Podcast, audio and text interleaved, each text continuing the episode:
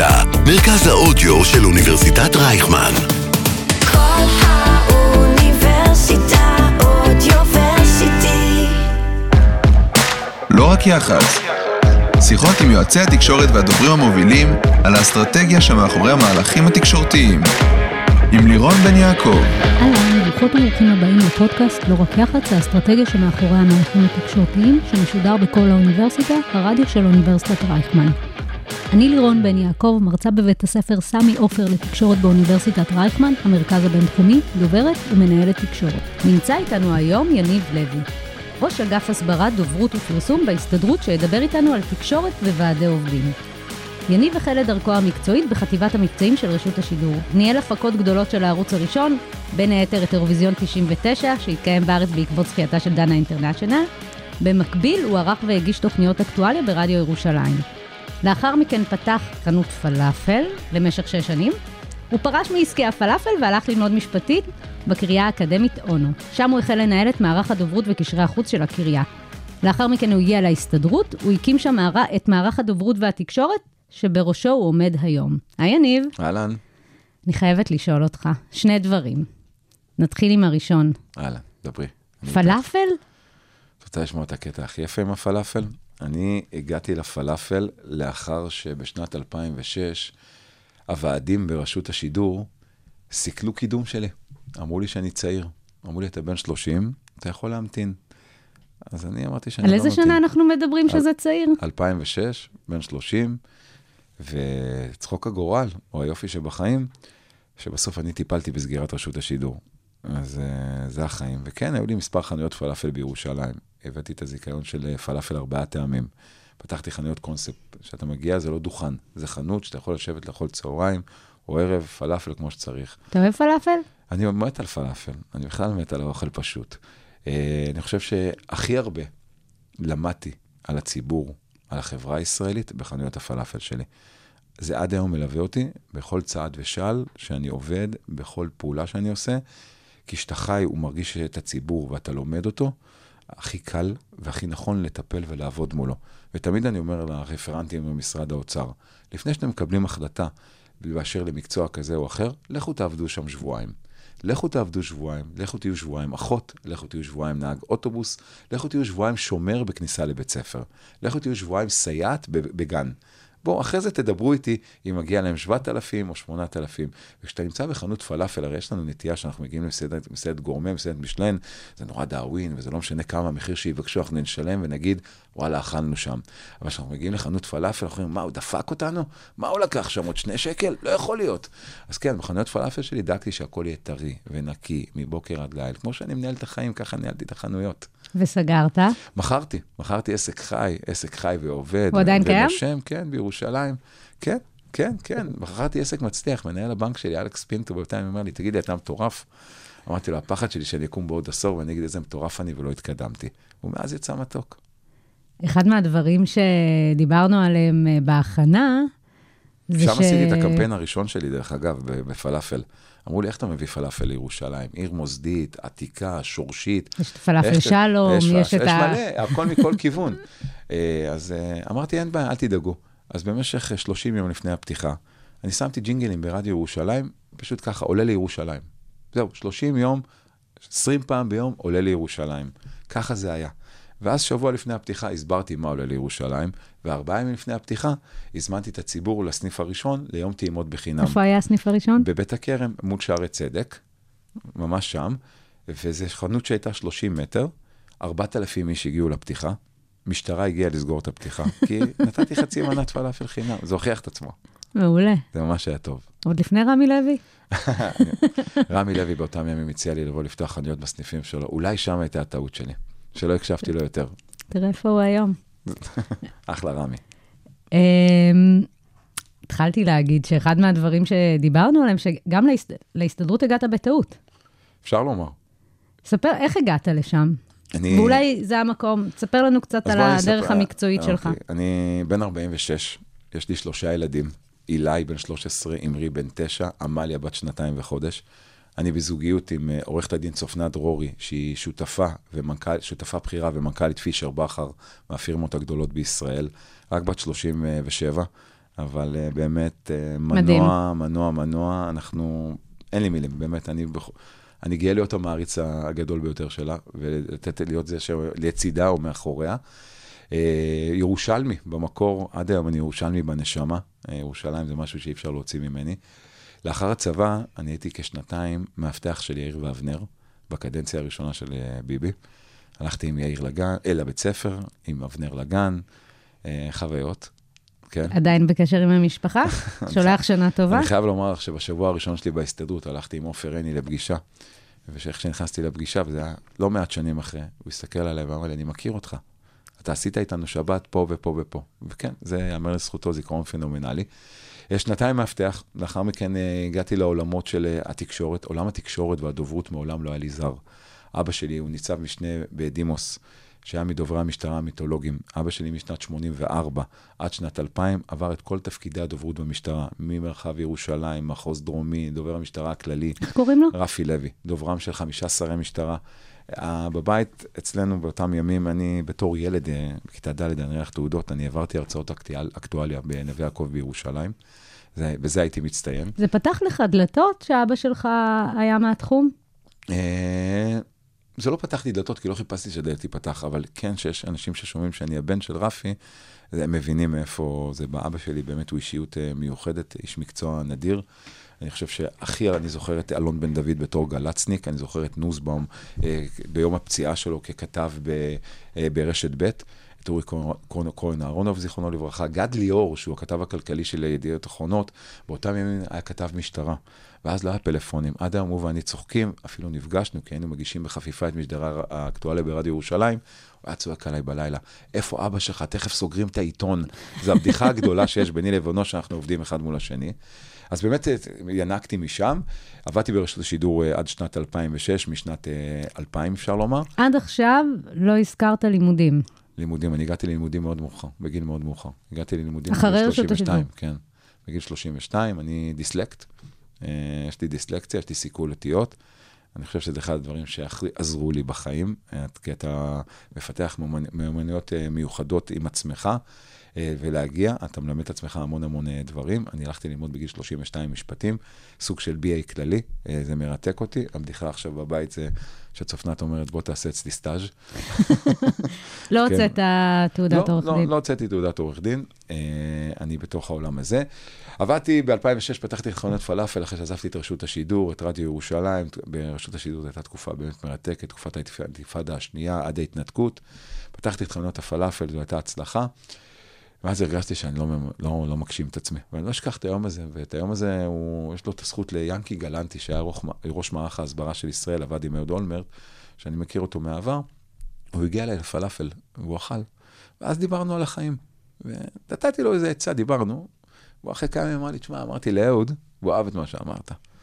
אני חושב שבאותו יום קיבלתי את ההערה שאני באמת רוצה לעשות דברים אחרים. אני לא אתבייש לומר שתמיד רציתי שידעו מי, מי שאני, ורציתי להשפיע. אה, לא מזמן, אה, לא מזמן, כמה שנים כבר עברו, למדתי ברנה קסן בירושלים, והייתה לנו פגישת מחזור. והבחור שעשה את הסרט ניגש ואמר לי, תצפה טוב בסרט, אני חושב שאתה בין האנשים היחידים שהבינו איפה שהם יהיו. ורואים אותי בערב שמיניות, מחזיק אה, את העמוד הראשי של ידיעות אחרונות. ואני. אומר להם, אתם רואים, אתם עוד כמה שנים תראו אותי פה. ככה זה היה. אה, ומהפלאפל חיפשתי מה לעשות, נרשמתי ללימודים בקריה האקדמית אונו, אה, בן 35, אה, עם ילד בבית, בלי עבודה. אשתי באותם ימים עבדה, הכל היה בסדר, לא היה חסר כלום, הכל טוב. וחיפשתי את עצמי, והתחלתי לשלוח קורות חיים למשרדי יחסי ציבור. אף אחד לא ענה לי. אף אחד לא ענה לי. משרדי יחסי ציבור ולא אה, כתב? כתב, הייתי ברדיו, הספיק לי, לא, לא בשבילי. אני אהבתי לשדר, אה, פחות אהבתי להיות כתב. מכיוון שגדלתי בבית של דוברות, בבית של, של תקשורת, אה, חיפשתי להיות בתוך המקום הזה. אף אחד לא ענה לי. במקביל, אה, ניהלתי דין ודברים עם רנן ארטמן, מנכ"ל הקריה האקדמית אונו, שהיה לנו קליק.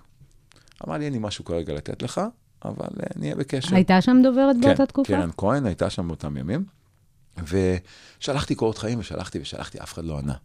וכל מי ש... אם כבר מישהו ענה, הוא ענה בעקבות חוצפה שלי, שהתקשרתי ואמרתי, למה אתה לא מזמין? ואחד הרגעים שהייתי חוצפן זה היה לרונן צור. התקשרתי, ביקשתי ממישהו שיביא לי את הטלפון שלו, והתקשרתי, אמרתי לו, תשמע, מהעולם שבו אני בא, גם לא זה תשובה.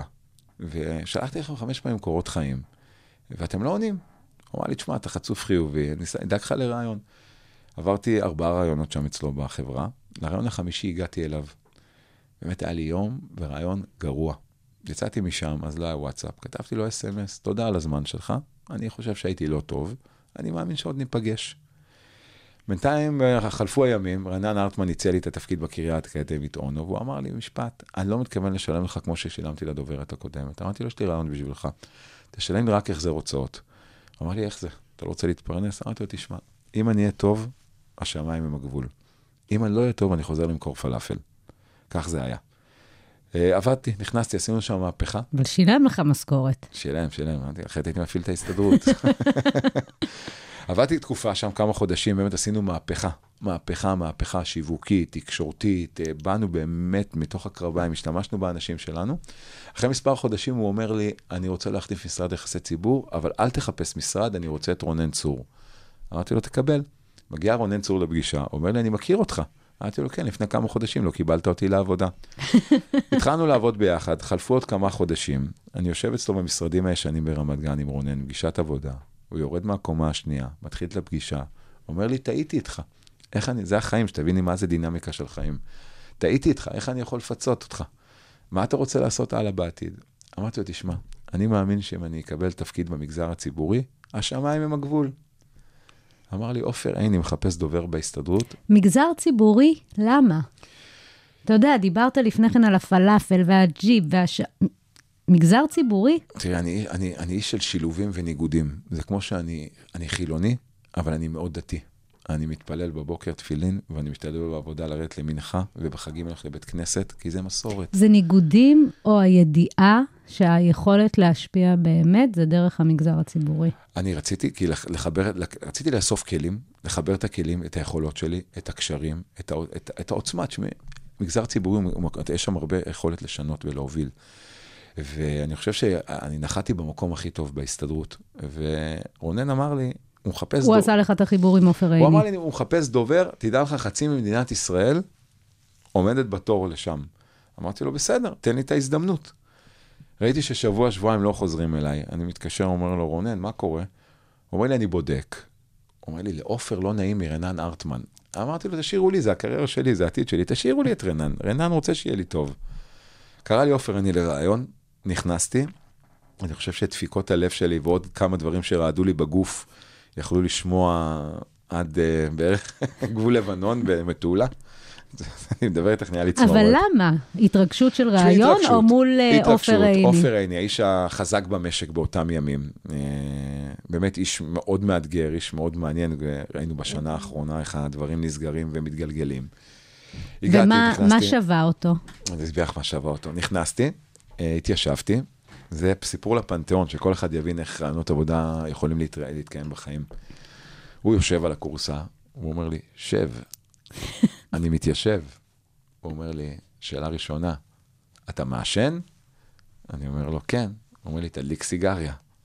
אני אומר לו, אני לא מדליק סיגריה ברעיון עבודה. אז הוא אומר לי, אז אין רעיון עבודה. כי הוא רצה לעשן הרי.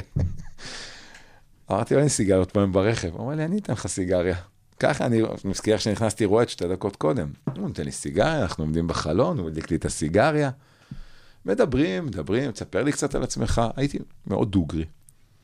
שעה מסוים הוא אומר לי, תגיד לי, איך זה שאתה לא שואל פעם אחת, מהם התנאים, מה שעות העבודה ואיך עובדים? אמרתי לו, תשמע, זה נראה לי מוזר והזוי לשאול אותך, את יושב ראש ההסתדרות, מה התנאים? אני בטוח שיש לך פה סמנכ"ל כוח אדם, שידע לומר לי את התנאים. הוא אומר לי, אהבתי את הראש שלך. אמרתי לו, למה? הוא אומר לי, אתמול היה פה מישהו, מכניס אותך לכיס הקטן עם הקורות חיים. אבל שאלה שנייה הייתה, כמה מרוויחים ואיזה רכב נוסעים. אז הוא אומר- לי, הקשבתי לו, ונתתי לו בסוף לנסוע באוטובוס. אז זה החיים. לאחר 50 דקות של פגישה, שהייתה באמת כימיה מטורפת, הוא דפק על השולחן ואמר לי, התקבלת. אני לא האמנתי. באמת, אני לא האמנתי שזה קורה לי. בסוף, זה כימיה בין אנשים. בסופו של דבר זה רק אנשים. כשאני מראיין אנשים, אני פחות מחפש את האיש מקצוע. אני מחפש את הבן אדם. את המקצוע אנחנו יכולים ללמד את כולם. זה לא ניתוחי ראש ולא ניתוחי גב. בסופו של דבר, ניהול משברים, תקשורת, שיווק, פרסום. לומדים אפשר, את זה. אפשר ללמוד. להיות בן אדם, מאוד קשה. תגיד, איפה אתה ממוקם בתוך הארגון היום? למי אתה כפוף? למי אתה מדווח? אני כפוף רק ליושב ראש ההסתדרות, אני נמצא ב- בשלישייה המובילה של ההסתדרות, אני חושב שהניסיון שלי, וזה שאני נמצא בלשכה הזאת, שעבדתי שנה עם עופר, חמש שנים עם אבי ניסנקורן, שאותו אנחנו כחברה הפסדנו כפ- כפוליטיקאי, איש ישר דרך, איש מאוד שונה. מעופר עיני. כל אחד שונה, כל אחד מהבוסים שלי הוא שונה. עופר זה עופר, עופר לימד אותי משפט שמלווה אותי עד היום, תן לטבע לעשות את שלו. השנה האחרונה הייתה לי מאוד קשה, כי יש לי הכרת הטוב לעופר, אבל הבחירות היו מאוד אגרסיביות אצלנו. עם אבי זו הייתה תקופה מרתקת, באמת מרתקת מבוקר עד ליל. התקופה עם ארנון היא מרתקת עוד יותר, אבל ארנון זה הבוס הכי טוב ארנון. בר דוד. ארנון בר דוד, יושב ראש ההסתדרות, הבוס הכי טוב, בן אדם, מענץ', אה, שמלווה, שנותן לי לפרוח, שנותן בכלל כמנהל, לנו כמנהלים, בפרט למנהלים הבכירים, הוא נותן לנו לעבוד. הוא נותן לנו לעבוד, וזה גם שיטת הניהול שלי. אני לא יושב על הצוות שלי, יש לי צוות גדול, לא יושב להם על הברית כל שנייה. אותי, בסופו של דבר, מעניין את התוצאה. אם נגיע, אני מרתוניסט, אני רץ מרתון פעם בשנה, מרתון שלם בחיים, כך גם בעבודה. אני פחות בספרינטים, אני במרתון. התפקיד של דובר, בסוף הוא מאוד מאוד מחובר למנכ"ל, ליושב ראש, הוא חייב להתאים את עצמו, והכימיה חייבת להיות עם הבן אדם. עשית התאמות בדרך שבה אתה עובד כדי להסתדר עם כל אחד מהם? נניח שאני בהיריון עבודה אצלך, תגידי, תשאלי אותי, תספר על עצמך, מי אתה? מי אתה? איש של אנשים. זה קודם כל. התשובה אז היא כן. כן, תשמעי, אני חושב שאני, מעבר לזה שהייתי צריך לעשות התאמות, הבינו את היכולות המקצועיות שלי. זה לא היה פשוט, כל פעם זה חרדה מחדש. מגיע אחד חדש, קריזות חדשות, קפריזות חדשות, רצונות, חלומות.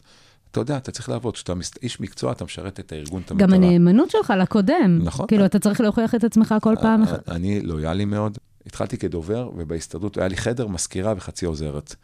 היום יש לי אגף שלם, אגף ענק. בוא ניכנס לזה רגע. כן. מה נמצא תחת תחומי האחריות שלך? כל הפרסום, השיווק, ניהול המשברים, הסושיאל, אתר ההסתדרות, אפליקציית ההסתדרות, אה, כל המ- המועדונים למיניהם, אפשר לפרוס את זה. יש לנו, אנחנו קודם כל יש לנו 29 מרחבים ברחבי הארץ. 29 מרחבים שנותנים שירות ומעניקים שירות, וכל הדוברות, יחסי הציבור, ניהול המשברים, הכל נמצא תחת האגף שלי. שירות למי? אה, שירות, זה יכול להיות מ- מאזרחים דרך מקומונים. אני לא מעט פעמים מקבל פניות מאזרחים, וכשאזרח פונה אליי, מבחינתי זה ראה וקדש. אני מקבל מענה ממני. הוא לא משלם. דמי מנוי. אה, לא מעניין אותי. אחד הדברים העיקריים שעשינו בשנים האחרונות, פתחנו את מוקד השירות של ההסתדרות לכלל העובדים במדינת ישראל. שאתה גם מטפל בזה? נכון, כן. יש לנו כוכבית 2383. אני רוצה שכל עובד במדינת ישראל, בין אם הוא משלם דמי חבר ובין אם לא, ידע שיש לו כתובת כמענה ראשוני, מד"א לענייני יחסי עבודה. יש לי שאלה, פיטרו אותי, הזמינו אותי לשימוע, אני לא יודע מה התנאים שלי, תתקשר, תקבל קודם כל את המענה הראשוני. אני קודם כל מחפש לתת מענה לאדם העובד. לא מעניין אותי הכסף, לא אכפת לי עכשיו, כן שילם, לא שילם. בן אדם שהוא נמצא במצוקה במקום העבודה שלו, בפרנסה שלו, זה מאוד קשה. אתה צריך להיות שם רבע פסיכולוג. אז אני כפוף ליושב ראש ההסתדרות, אני עובד בשיתוף פעולה עם כולם, עם המנכ"ל, עם כל ראשי האיגודים. יש לי מעמד חמסה. מותר להיות קצת אה, ירושלמי ערבי פה, לא? איך זה? אה, כן, אה, באמת, אני בשורה הראשונה של מקבלי ההחלטות. ההחלטות מתקבלות ביחד. בסופו של דבר אני באמת עושה את מה שארנון מחליט, אבל רוב הפעמים זה על פי ההמלצות שאני מגיש ועובד. אני חושב מהראש, אני חושב שטח. אנחנו באמת, יש לנו ארבעה מועדונים שאותם אנחנו מנהלים את הפרסום ואת השיווק שלהם. זה גם לתת מענה היום ברשתות החברתיות. תגיד, מה התפקיד של ההסתדרות? בבסיס שלה. התנועה החברתית הגדולה ביותר בישראל. מה זה אומר? תעודת הביטוח של כל עובד במדינת ישראל. אנחנו, התפקיד שלנו, אני רוצה שתבינו איך אנחנו משנים את המשק. בשנה האחרונה נחתמו מאות הסכמים קיבוציים. הסכמים קיבוציים על פי ה-OECD ועל פי מחקרים במקומות ובאקדמיות הכי גדולות בעולם, מוכיחות ומוכיחים שיחסי העבודה הקיבוציים מעלים את הפריון, מעלים את התפוקה, ואנחנו רואים שיש פחות ופחות בעיות ביחסי עבודה. עכשיו, הסכם קיבוצי, הוא בא לתת בעצם ודאות לשני הצדדים, גם להנהלה וגם לעובדים. אין עובד שלא רוצה אופק, אין עובד שלא רוצה להתקדם, אין עובד שלא רוצה להרוויח טיפה יותר, בדיוק כמו היזם, בדיוק כמו המנהל, בדיוק כמו המנכ"ל. ולכן צריך להסביר את הדברים האלה. אני אומר לך, כי הייתי עצמאי, אני ראיתי את זה. אתה עושה כסף, אתה עובד קשה, אתה משקיע. ואם לא תטפח את העובדים שלך, אתה תישאר בסוף לבד. עכשיו, יש נטייה, יש אנשים שהם חזיריים, שלא מסתכלים על העובדים שלהם, ויש אנשים שכן מסתכלים על העובדים שלהם. אני, התפקיד שלי להגן. אתם כולם מדברים על שכר המינימום. אנחנו מובילים בכל פעם, אחת לכמה שנים, את המאבק להעלאת שכר המינימום. בעצם זה צריך להיות תפקיד של המדינה. אני מצפה שהמדינה תקום אחת לחמש שנים ותגיד, זה עוני להרוויח חמש שלוש מאות, אבל אף אחד מהם, יש לנו עכשיו מערכת בחירות חמישית. אם תמצאי לי פריים אחד, פריים אחד, של אחת מהמפלגות או הסיעות, שהן אומרות שהם יאבקו ויעלו את שכר המינימום, אני פורש. אין, אף אחד מהם. אם תראי לי פריים אחד שמישהו בא ואומר, אני אדאג לפנסיה שלכם, אני פורש. אין. שם אנחנו נכנסים, כי אנחנו אזרחים, אני קודם כל אזרח. ואצלנו אנשים באו מלמטה, הם באו ממקומות העבודה, הם באו באמת ככה, טיפסו, טיפסו, טיפסו, ואנחנו לא חושבים על הכיסא שלנו. לי יש השפעה יותר מכל חבר כנסת במדינת ישראל, כי כשאני קם בבוקר, או בתקופת הקורונה, ראינו שיש עלייה דרסטית, דרסטית, באלימות כלפי נשים, אנחנו תוך שבוע הרמנו קמפיין ביחד עם נעמת. בנושא אלימות נגד נשים. ברייק שני, אני מבחינתי קיבלתי את המקום שלי בגן עדן. בחורה בת 22 התקשרה, עזרה אומץ. אז שם אנחנו נכנסים. איפה שהם לא נכנסים, המדינה, אנחנו ניכנס בנעליה. תקשיב, אני מקשיבה, כן. אבל אני רואה מה קורה סביבי. המשק נמצא בטלטלה, הרבה עובדים בחוסר ודאות, למרות שיש את ההסתדרות. רמות האינפלציה גבוהות, יוקר המחיה רק הולך וגדל. יצאתם לאחרונה גם בקמפיין. והצלחנו. אבל נראה, ההסתדרות אבל, אני אומרת את התחושה שלי וגם תחושה של האנשים שסביבי, מייצגת בעיקר את מה שנקרא בשפת גיא רולניק, המחוברים. העובדים העשירים, המסודרים, ולא מי שבאמת צריך עזרה וייצוג. אז נכון, אתה בא ואומר, כל מי שרוצה יכול להתקשר, אני אעזור. ועדיין, נראה שהתדמית של ההסתדרות נשחקה. המשימה שלי בכל בוקר שלי ושל ארנון בר דוד זה תדמית ההסתדרות. למה? כי הסתדרות היא חבולה, הסתדרות היא, היא בת יותר ממאה. הנה, אתה, רק לפני לא, רגע באת אבל אני- ופרסת... אבל אני רוצה לומר לך משהו, אנחנו, אנחנו היום מתקנים ומשלמים מחירים על טעויות העבר. ההסתדרות טעתה במרוצת השנים. ההסתדרות התנהגה כגילדה.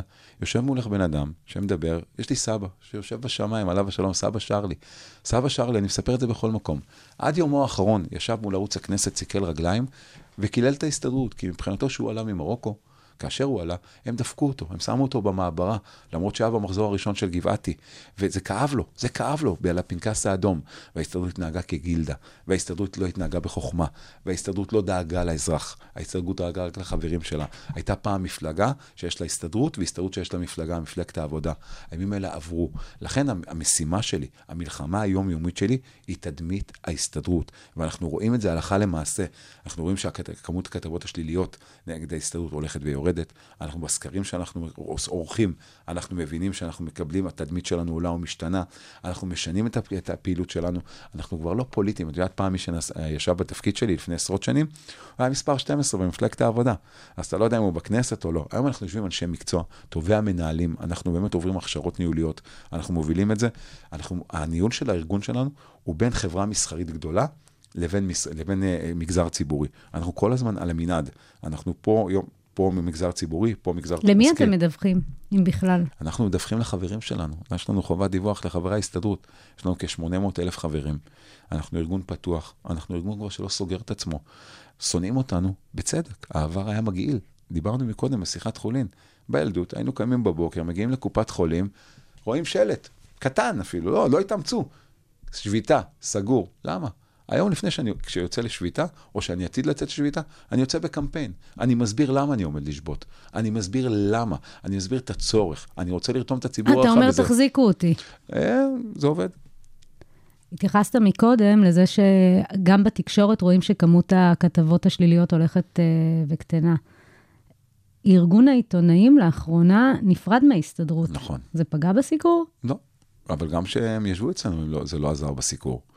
ההסתדרות לא זוכה לאף מתנה. ההסתדרות זה אחד הארגונים הכי מושמצים, הכי מותקפים בתקשורת הישראלית. זה בסדר, אני מתמודד עם זה מדי יום. מה זה זה בסדר? יש סיבה לזה. הנרטיב של פעם, הזיכרון של העבר. הרי, תשמעי, נורא קשה לשכנע אנשים לכתוב על משהו טוב. אבל כשיש משהו רע, כולם רוצים לקפוץ על העגלה. ארגון העיתונאים היה חבר בהסתדרות, ואחד הדברים העיקריים שאנחנו נתנו לארגון העיתונאים, כדי שלא יהיה משוא פנים, זה אוטונומיה, עצמאות. היה להם יחסי ציבור משל עצמם, היה להם עורכי דין משל עצמם. אני, אנחנו מימנו את זה, כדי לתת להם את התחושה ואת הבית.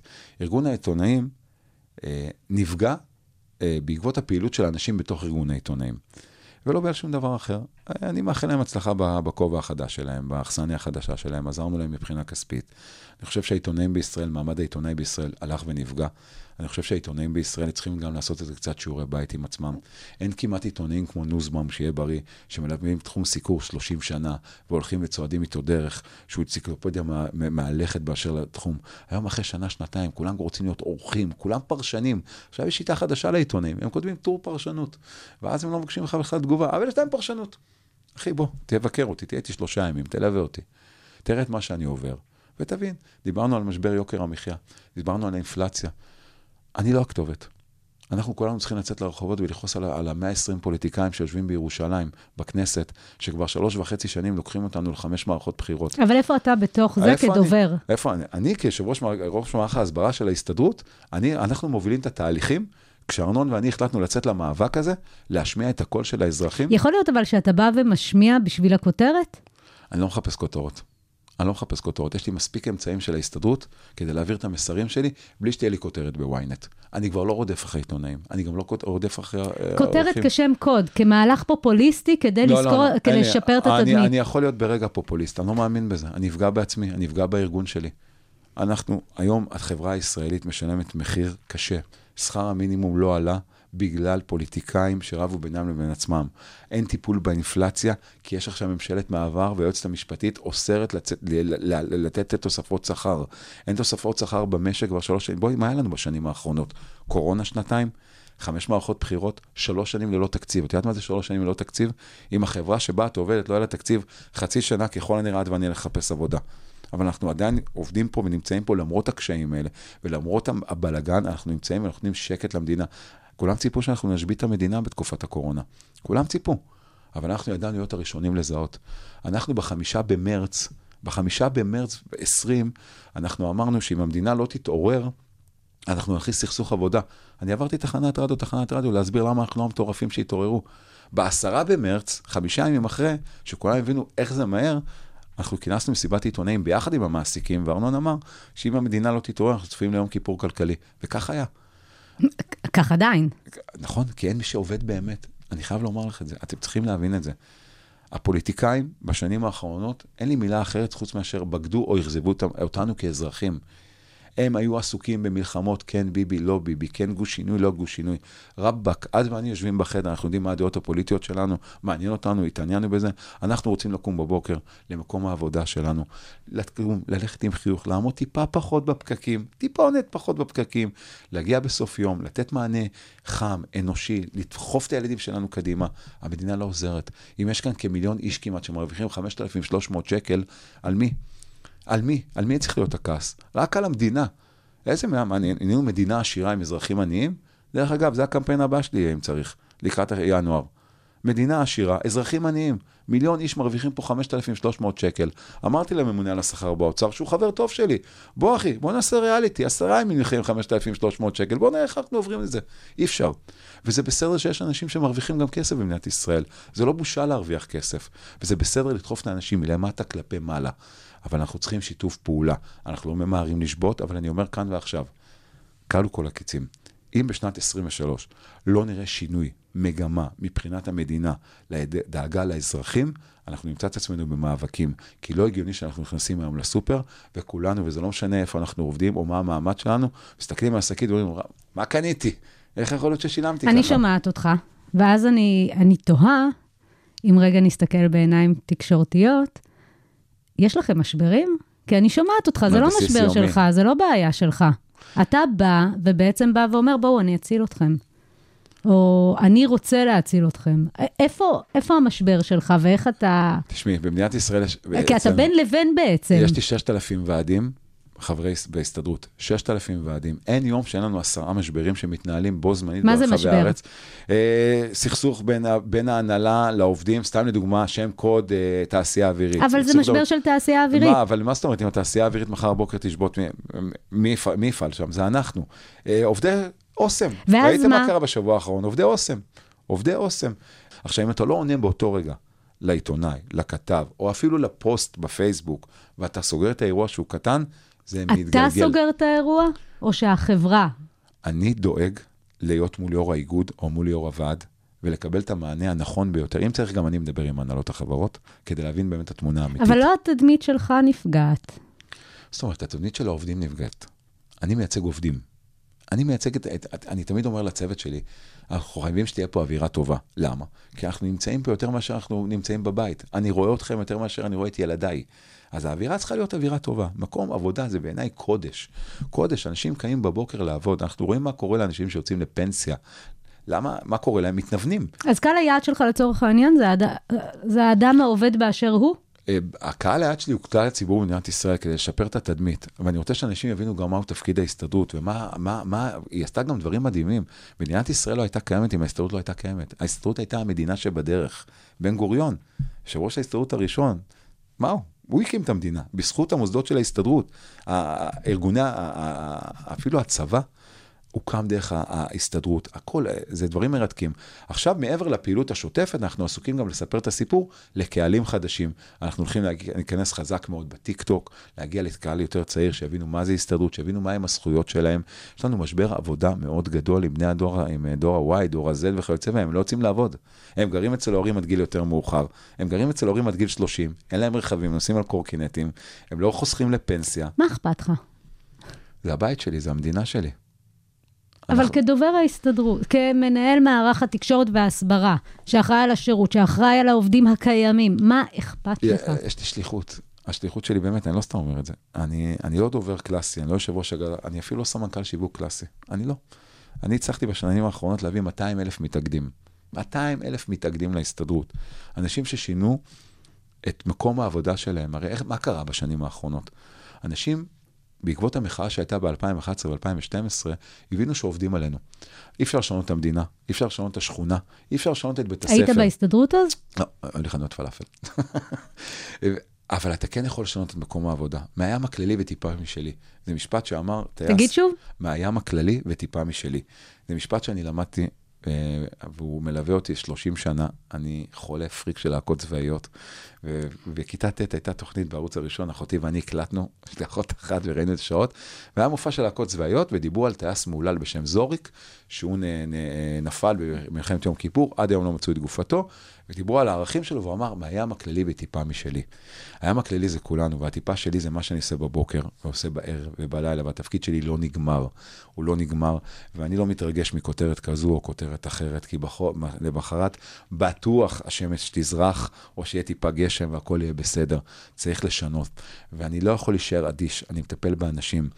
ואנחנו ביחד מול המדינה יכולים להביא דברים מדהימים. ואחד הדברים הטובים זה ששינינו את השיח, אנחנו חברה אלימה, אנחנו חברה כוחנית, אנחנו חברה שהבנו שאם לא נרים את הכל, לא נשיג. גם אני לעיתים מרים את הכל. ההסתדרות, איום השביתה, זה לא כוחני? אין ברירה אם לא.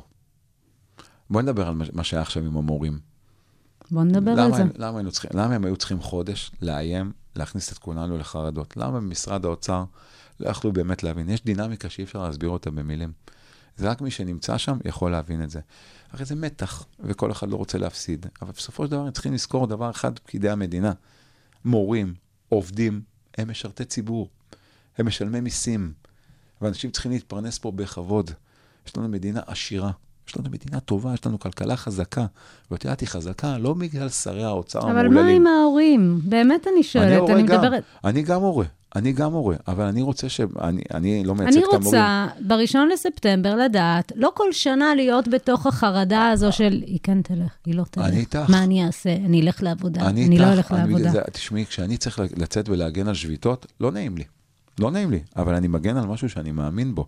ולכן, לכן צריך לצאת מהמקובעות שיש במשרדי הממשלה, להסתכל בלבן של העיניים של המציאות והחיים, ולהתמודד ולהבין שזה לא פשוט לגד... לחנך ילדים, בפרט ככל שהם גדלים, וככה המשמעת הולכת ויורדת, והיום יש לנו דור חוכמולוג. הרי מה שהם צורכים ויודעים היום, הבן שלי הבכור הוא בן 13, כמות הידע שהוא צורך מהמכשירים הסלולריים, באמת הם מרושתים, יש לו חפ"ק. וזה משהו מטורף, זה דברים שאת ואני אולי נחשפנו בגיל 18-20 אם וכאשר. אז אנחנו צריכים דור חדש של מורים, ודור חדש של מורים טובים, ואנחנו צריכים לחזק אותם, ואנחנו צריכים להסתכל רחב. ויותר מכך, גם המורים צריכים להסתכל על, על התוכנית הלימודית, ולהתאים אותה למציאות בת ימינו. לי הכי חשוב ש, ש, ש, שמורים יראו את החלש, יראו את זה שמתקשה. כנ"ל בכל מקצוע, גם הסייעות אצלנו, ובכלל, אנחנו רוצים שהשירות במדינת ישראל הטוב ביותר. אני מצפה מה- מהעובדים שאותם אני מייצג במשרדי הממשלה, לתת את השירות הטוב ביותר. אני דורש מצוינות, מצוינות. ואני חייב בכל פורום בהסתדרות, אני כתהליך קבלת ההחלטות, באמת אל מול ההנהלות הכי בכירות, ויכולים לשמוע אותנו. מצוינות. עובד צריך להיות מצוין, ואנחנו צריכים גם לעזור לו להיות מצוין, לתת לו כלים, לתת לו השכלה. ההסתדרות היום מעניקה לחבריה ובכלל לציבור הרחב, השכלה, תרבות, צרכנות, אה, ספורט. מעבר לתעודת הביטוח של האיגוד המקצועי הגדול והחזק ביותר בישראל, הכי קל זה לשרוף את המועדון, אבל מאוד קשה לשרוף את המועדון. תגיד, התייחסת קודם... אה, לקוות המועדון. התייחסת קודם ל... אה, למש... למשבר עם המורים. מה הייתה הדינמיקה בינך לבין דוברת אה, הסתדרות המורים? תשמעי, אנחנו בעיקר תמכנו מהם מאחורה. מה זה אומר? הם אה, עומדים בזכות עצמם, הם ניהלו את זה, אבל זה הגיע אלינו, כי הרבה מאוד חושבים שהם תחתנו, ושהשביתה תחתנו, וציפו לשמוע גם את דברנו, וציפו אולי לשמוע. ואנחנו גם נתנו שם איזה תמ- תמיכה, הרי ניסו לשבור את השביתה שלהם עוד בסיבוב הקודם, ולהכניס אה, סייעות שימלאו את מקומם. ואנחנו הודענו שלא, איפה שלא תהיה מורה, לא תהיה סייעת, לא שוברים שביתה. זאת אומרת, המסרים הם מסרים של הסתדרות המורים. נכון, מסרים של הסתדרות המורים, כן. זה נטו משבר שלהם. והיא הייתה בקשר איתך, הדוברת של הסתדרות לא, המורים? אנחנו, אנחנו בקשרי עבודה לא יומיומיים, אבל אם אנחנו צריכים עצה, צריכים גיבוי, אנחנו שם. היא יודעת לעבוד, אני חושב שיש אנשי מקצוע טובים, יש להם את המשרדים שלהם. אחד הדברים שלי הכי חשובים בהסתדרות, הכל אינאוס, דרך אגב. אין דברים מבחוץ. אין לך יועצים חיצוניים? יש לי יועצים חיצוניים, אבל שום דבר בביצוע לא נעשה על ידי מישהו חיצוני. רק על ידי אנשי, אה, מה זה אומר? שלי. אה, יועץ חיצוני, או מישהו מטעמו, לעולם לא ידבר עם מישהו שאני צריך לדבר. תמיד זו אני או מי, או מי מאנשיי. אני לא צריך מתווכים. למה? כי אני לא צריך מתווכים, אני מכיר את הכי טוב. אני לא צריך שמישהו בדרך יגיד, תשמע, תדבר עם יניב, שידבר עם אריק, שיגיד לי יסמין, שככה, בסופו של דבר זה כמו שנותנים בפעולה בצופים, שמתחילים סיפור, ונראה מה, מה האחרון נשמע, ואז הוא אומר לך, מה אמרו? אה, כזה. אז אני מאמין באמת בעבודה מבית, ויש לי צוותים מקצועיים, אני בלי הצוות שלי לא שווה שום דבר. יש לי משרד פרסום מדהים, אני עובד עם באומן, אני עובד אה, עם רונן צור, גם יועץ של ההסתדרות, אני עובד עם אנשים מאוד טובים, יש לי, יש לי יועצים גם מגזריים, אנחנו מתחזקים עמודי פייסבוק בערבית, ברוסית, אנחנו קמפיינים עושים בארבע שפות, שמים בפריים טיים. גם מול החרדים? בוודאי. אני עובד עם אה, יתד נאמן ו- ועם התקשורת החרדית על בסיס יומי. יש חרדים מאוגדים? הם עובדים? יש חרדים מאוגדים, יש לא מעט חרדים שעובדים, יש לא מעט חרדים אקדמיים, אקדמאים. אני חושב שאת המהפכה התחילו בקריה האקדמית אונו, ניתן ללכת ולראות את זה. זה אחת הבעיות, הסטיגמות שלנו. הסטיגמות שלנו על הציבור הרחב, גם כל צד אשם. אבל אחת הבעיות היא שהפסקנו לדבר. של קמפוס. מופרד? זה היה שם? תראי, אה, כן, יש קמפוס מופרד, אבל אחד הדברים שאנחנו צריכים זה לדעת לכבד את האחר. את יודעת איפה את יכולה למצוא אותי מדי פעם בימי שישי? בקבר שמעון הצדיק בוואדי ג'וז בירושלים. אמנם אני חילוני, את רואה, אני מנהל בג'ינס, אבל זו האמונה שלי, וכשאני נכנס לשם לתפילת מנחה, אני מתחלל עם לא מעט חרדים. אף אחד מהם לא יודע מי אני, אני לא יודע איך קוראים להם, אני לא שואל אותם. אבל אם אני לא מגיע איזה שבוע אחד לתפילה, שבוע לאחר מכן אומרים לי, איפה היית? דאגנו. אנחנו צריכים לשבור את המחסומים. אנחנו צריכים, ואחד היתרונות של מי שגדל בירושלים, זה שגדלנו עם מחסומים. אני בתור ילד, לא גדלתי בשכונת פאר, גדלתי בשכונת נווה יעקב. הסדרה שנות ה-80 זה המבוא לחיים שם. זה בדיוק אותו דבר. היה לנו את מורמן מהמכולת, ואת הבוכרי פה, ואת העולים משם, מחבר העמים, ואת, ה, ואת הארס השכונתי. ואני בתור ילד הייתי נוסע להחליף בלף של אופניים לתוך דחתת אל-בריד או שועפאט. אני יודע מה זה. אני בתור ילד קנו לי נעליים בבר אילן, במעוז החרדים. כשאתה נוגע בהם, כשאתה רואה אותם, אתה מבין שזה לא רע. גם הם צריכים להבין אותנו. אפשר למצוא נתיב, אפשר למצוא נתיב מאחד. לא הכל ילך בטוב, אבל אנחנו חייבים, יש לנו חובה אזרחית, חובה מוסרית. אני עדיין לא ויתרתי על החלומות הפוליטיים שלי, אני לא יודע מה אני אעשה איתם, אבל כל עוד אני נמצא איפה שאני נמצא, יש עליי חובה לקרב, יש עליי חובה ומה מה אתה מתקשר להם? אתה אומר שגם ביתד נאמן, אני מניחה שגם במביא וסר ובכל התקשורת. מה, מה, מה המסרים שחשוב לך להעביר להם? הבעיות שלנו, החילונים, הם גם הבעיות שלהם. כמו? יוקר מחיה, חינוך. ואז איפה אה, אתה תברואה. נכנס? איפה אתה נכנס פה? ברגע שאתה לוקח, את יודעת איזה ניצול יש בחברה החרדית על נשות אברכים? ככה הן מגודרות נשות אברכים, שהן גם לומדות וגם עובדות בכל סנטרים. את יודעת איזה ניצול? זה עבדות מודרנית. אז אתה לוקח אותה, מציל 400, מה, מציל, שיהיו בריאות, הן עומדות לזכות עצמן, אבל אתה דואג להם לזכויות שלהם. יש שם בורות. לא בגלל שהם מטומטמים, לא בגלל שהם לא חכמים. כי הם לא יודעות כמה הם יותר מגיע. טובים מאיתנו, יש להם שכל, מי שלומד גמרא זה בן אדם שיותר טוב מבן אדם שיודע דברים אחרים. הם לא למדו את זה, לא הנגישו להם את הדברים. אז שפתאום אתה מכניס לי יתד נאמן, טור שהוא מותאם וכתוב בשפה החרדית על זכויות עובדים, הזווית משתנה. אתה לא רק בא אומר להם שביתה מחר בבוקר. כשאתה מדבר על זכויות נשים בעולם החרדי, ואתה מתאם את זה לפי ההלכות ועם רבנים, זה מובן אחרת. כנ"ל לגבי המגזר הערבי. כשאני יוצא לקמפיין, כנ"ל לגבי החבר'ה, ל- ל- ל- לעדה האתיופית. כשאני יוצא לקמפיין, או רוצה להסביר את המשבר שלי, אני מחפש את הניבים, את המילים הנכונות של, אותו, של אותה אוכלוסייה שאליה אני רוצה להגיע. אני אף פעם לא אומר לכולם את אותו דבר. המסר, התוכנית גג היא אותו דבר, המילים, הבחירה, הן שונות לחלוטין, רק ככה אפשר בעצם לספר את הסיפור האמיתי. כולם צריכים להבין את זה, אין מה לעשות, צריך להתאים את עצמנו. מה האתגר המרכזי בתפקיד שלך? תדמית ההסתדרות, מבוקר עד ליל. מבוקר עד ליל.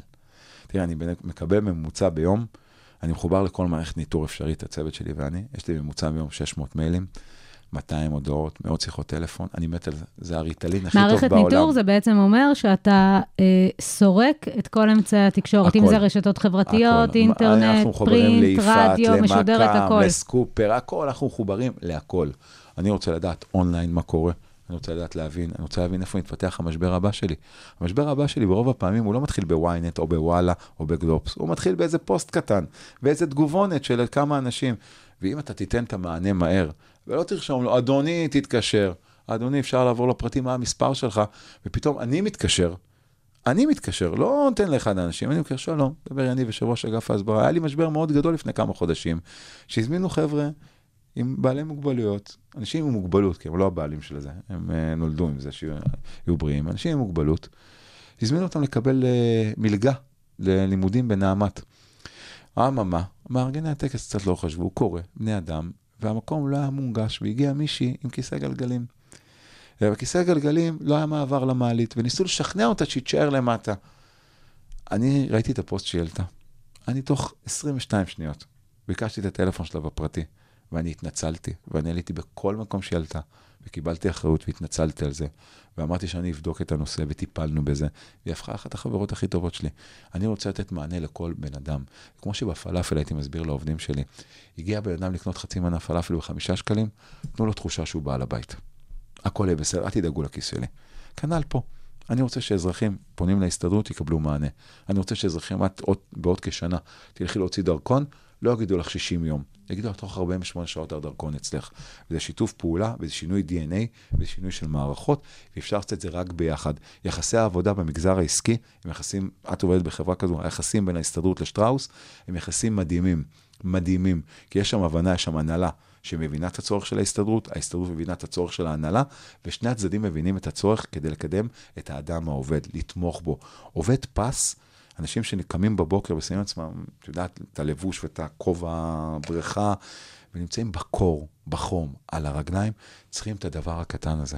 אתם צריכים את העוד תוספת של חמישה אחוז בסוף שנה, וצריכים איזו הופעה בסוף אתה שנה. יודע, אבל העניין הוא, זה לא עם העובדי כפיים, עובדי פס, אלה שמטפסים על עמודים בחברת זה לא העניין.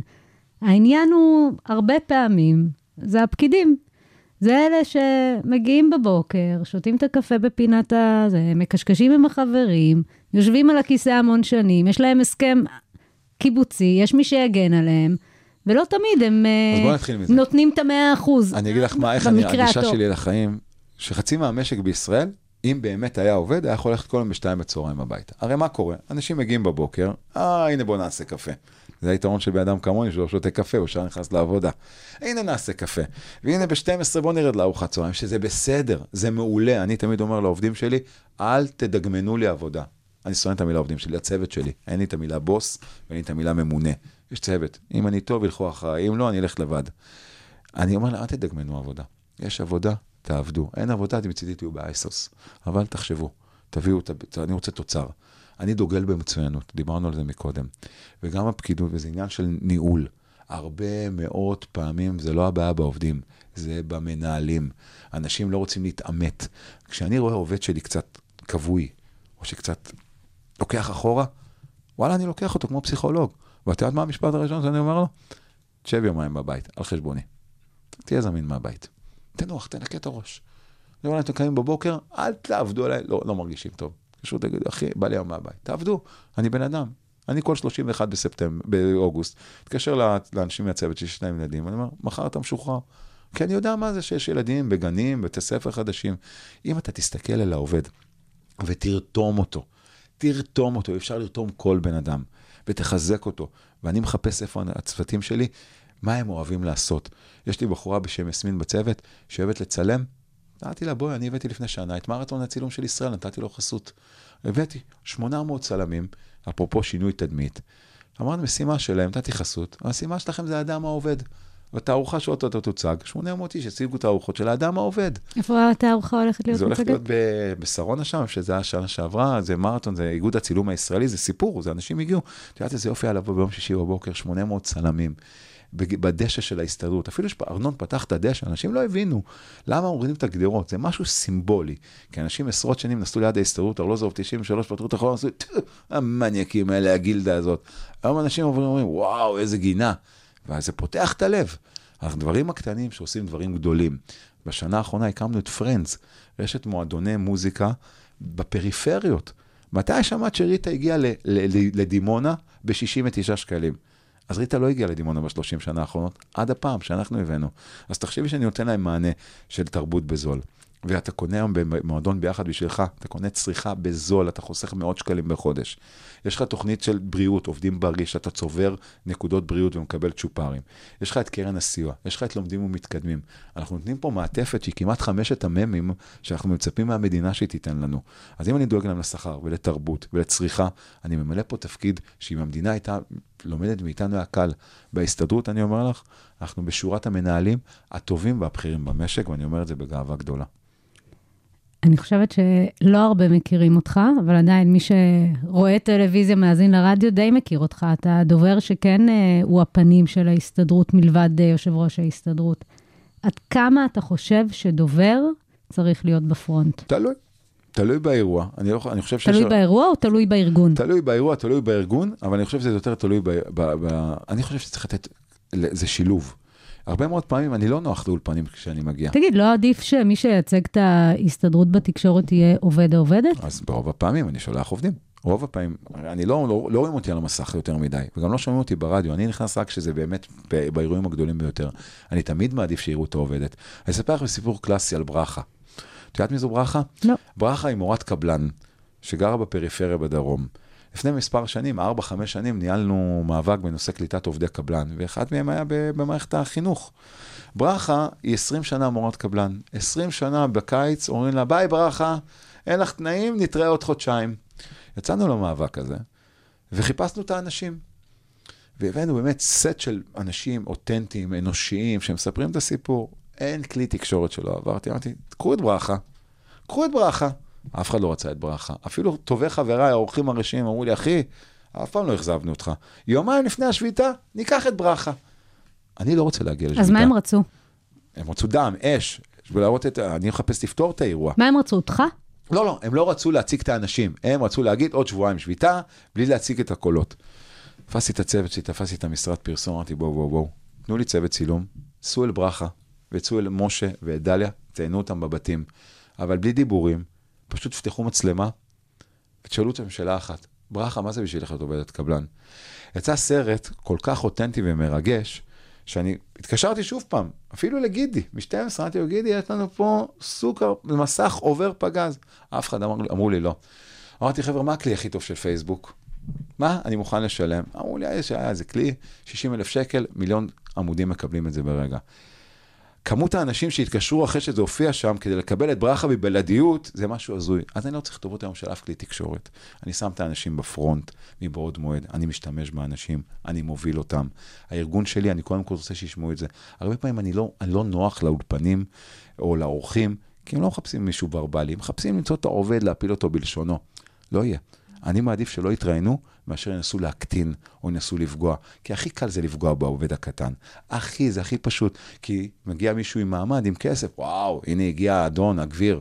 מגיע העובד הפשוט, אז אומרים, בוא נפיל אותו באיזו שאלה כזו או אחרת. כן, חבר'ה, גם לעובדי הרכבת מותר שיהיה להם זכויות, וגם לעובדי רשות שדות התעופה, וגם לעובדי חברת החשמל, בדיוק כמו שמגיע לעובדי הקבלן, ובדיוק כמו שמגיע לעובדי שכר המינימום, ולשומרים, למאבטחים המנקות, וגם להם אנחנו דואגים, ומביאים להם הסכמים טובים ומקדמים אותם, כי אין ברירה אחרת. אז פרסום ממומן. גם אם צריך, בוודאי. מאיפה הכסף של ההסתדרות? אני... זה החבר. משלמים דרך חבר.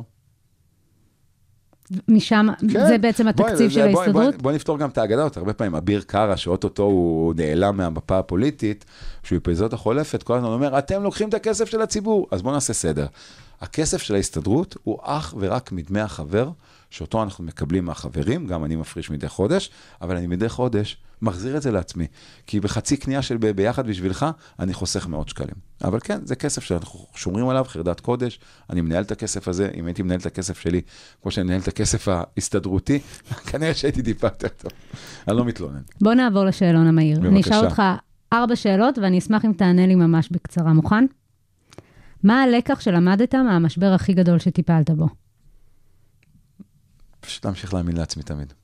לסמוך על עצמי תמיד. אינטואיציה. רק אינטואיציה. איזו טעות מקצועית עשית ומה למדת ממנה? אני כל יום טועה וכל יום מתקן. ובכל זאת, אין לי משהו שאני יכול להצביע, אני לא יודע להתמודד עם טעויות, לכן אני משתדל לא להגיע לשם. מה הייתה ההצלחה המקצועית הכי גדולה שלך? עצם זה שאני יושב כאן ואת אותי ואני עדיין מחזיק בתפקיד הזה. אני לא צוחק. את יודעת כמה אנשים מתים להחליף אותי? מי האדם שלמדת ממנו מקצועית הכי הרבה? אבא שלי, ניצב משנה בדימוס, רפי לוי. ואתה עדיין מתייעץ איתו? לא, אבל הוא מלווה אותי. מה הטיפ שלך למי שרוצה להיכנס לתחום? תחיו את השטח, תנו לטבע לעשות את שלו. אה, שמיכל שפירא קוראת לי להרצאות בקריה האקדמית, לא, אני פותח את ההרצאה ואני אומר, כל מה שאתם לומדים פה, תשכחו מזה בשטח. תחיו את השטח, תבינו את השטח, תנשמו אותו, תבינו שיום חדש למחרת, לא להילחץ. וגם לעיתונאים, תפסיקו לאיים, הכל בסדר. אנחנו יודעים להתמודד עם משברים, אנחנו יודעים לפתור אותם. תביאו צד אחר של הסיפור. תביאו? צד אחר של הסיפור. מה לא. זה אומר? לא רק תשית, לא, תביאו את הסיפור האנושי, לא רק ברע. אל תלעיטו, אל תחפשו את אבל אתה יודע מה, אתה בסוף רוצה, רגע שנייה כגוף תקשורת, שיקראו.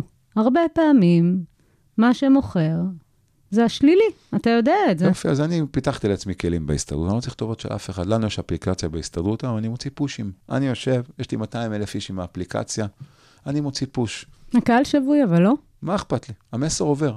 כי לא, לא כל מי שהוא בבית הוא חבר הסתדרות. הוא אומר, רע, זה בסדר גמור, 200 אלף איש קיבלו, את ה- יש כאן כתבות שאנשים מתחננים שיעלו באחד האתרים, 30 אלף איש לא נכנסים לקרוא אותה, 10,000 איש לא נכנסים, 5,000. תחשבי איזה כוח יש לי. אני מוציא פוש, אני מעביר את המסר שלי בשורה הראשונה, 200 אלף איש ראו את זה בשורה הראשונה. כשאני אומר להם, תיכנסו עכשיו למועדון ביחד בשבילך, בעוד רגע האתר יכול לקרוס. אנחנו מנהלים את זה, אנחנו, אנחנו לא צריכים אף אחד, אני עושה מהדורת חדשות ביחד עם וואלה, חדשות, עולם העבודה, ואני אביא סיפורים ואת הדברים. יש לי אפליקציה, אני אקים עוד מעט תחנת רדיו להסתדרות. יש לנו את, את, את דבר ראשון, ש, אתר שעושה לי יותר בעיות מאשר עוזר לי. ואת יודעת למה? כי הם באמת יורדים לשורש של העניינים. הם באמת שואלים שם שאלות שלפעמים אומרים, מאיפה הבאתם את השאלה הזאת, שחררו אותי. אבל זה בסדר, אני, אני אוהב שמעמיקים. אני אוהב שמעמיקים, אין לי כוח להעתק הדבק. את יודעת מה קורה? הם כבר לא קוראים העיתונאים. לא מזמן תקף אותי מישהו באחד העיתונים, אמר לי, איך יכול להיות שאתם 40 מיליון? אמרתי לו, אחי, אתה לפני שבוע כתבת שאני קצת הרבה. הוא אומר לי, לא יכול להיות. אמרתי לו, מה זאת אומרת? אתה מפסיד להעתק הדבק, זה אפילו יכול לקרוא. ואתה בא אליי עם גילוי, ממידע. אמרתי לו, איך אתה כותב לי ממידע, אם יש לך את זה אצלך במייל? אתה ועוד 150 עיתונאים קיבלתם את זה. ויש לי צוות מדהים, אני רוצה לדבר עליהם עוד שנייה. אני לא לבד. יש לי, אני קורא להם שמונה דוברים מתחתיי, ואנחנו מגייסים עכשיו עוד, ואחד היה עורך בממון, ואחד היה כתב בשבעה ימים, ואלה באו מכלכליסט, וזה בא מרשת, ואנשים וכולם, אני, הכי צעיר אצלי בצוות בן 40. וכן, והם רצים איתי המון זמן. הם רצים איתי, הם לא רצים איתי מרתונים, אבל הם רצים איתי בעבודה. אה, ואנחנו... מאוד מפתיע, לא? הגיל. אה, כן, אבל אה, אנשים מחפשים יציבות, רוצים מצד אחד, תעסוקתי. מצד שני, אתה לא מרגיש שאתה צריך קצת את האנשים הצעירים כדי להכיר יותר את השטח הצעיר יותר? דיברת לפני כן שאתה רוצה להיכנס לטיקטוק. אני בת קצת יותר מ-40, ובוא, אני לא חיה טיק טוק, וכדי להגיע לטיק טוק אתה צריך להכיר יותר טוב את הפלטפורמה. נכון. אז אני א', חי את הטיקטוק אה, גם בגלל ילדיי, אני, ב', אני פריק של הדברים האלה, אני מתייעץ עם היועצים, אני לא יושב ואומר לצוות שלי, ליסמין, שבגיל כזה או אחר, בואי תגידי מה זה טיקטוק. אני מביא את הקבוצת מיקוד אליי, אני מבין אותה, אני רוצה אותה. אני רוצה לחיות נכון, אני רוצה לפעול נכון, לא רק להגיד פתחתי ערוץ טיק טוק. איך אני מגיש, למה אני מגיש, לאיזה קהלים אני מגיש. זו, אנחנו בונים את האסטרטגיה, ביחד עם כולם. אני גם... אז שאני- אם אתה מגייס עכשיו, אתה רוצה אולי אנשים קצת יותר צעירים? אני, אני לא, אין אצלי קריטריון גבר, אישה, אה, העדפה מתקנת. למה המקום הזה? לא, אני מחפש את האנשים הטובים, אני מחפש אנשים שיכולים אצלי כולם עושים הכל. כולם עושים הכל, יום אחד הוא יכול להיות בהפקה, יום אחד הוא יכול לענות להודעות, יום אחד לטפל במשבר, יום אחד יכול להיות בסיור, אצלי כולם עושים הכל. אין אצלי את הכוח הטייטלים, כמו שאני לא מגדיר את עצמי יושב ראש אגף ההסברה, יניב מההסתדרות, אין אצלי מנהל, תת מנהל, תת מנהל, תת מנהל, תת מנהל, אין אצלי. אני אגיד לך משהו, בחברה מסחרית, לא יודע אם אמרתי את זה או לא, אני כבר לא זוכר, כי כיף לי פה איתך, בס- את בסכומים שאני מנהל, את התקציבים שאני מנהל, אמרתי לך, 30-40 איש לפחות היו באותו אגף. אצלי יש סיירת. אצלי עובדים עם הרוח של גולני, אבל ביצוע של סיירת מטכ"ל. עד כאן לא רק יח"צ האסטרטגיה שמאחורי המהלכים התקשורתיים, המון תודה ליניב לוי, ראש אגף הסברה, דוברות ופרסום בהסתדרות, שהכי חשוב לו, זאת תדמית ההסתדרות. תודה לך, תודה לך. בכיף גדול. מוזמנות ומוזמנים להירשם כמנויים של הפודקאסט לא רק יח"צ. אפשר למצוא אותנו באפליקציות הפודקאסטים ספוטיפיי, אפל וגוגל, ובאתר כל האוניברסיטה של אוניברסיטת. רייכמן.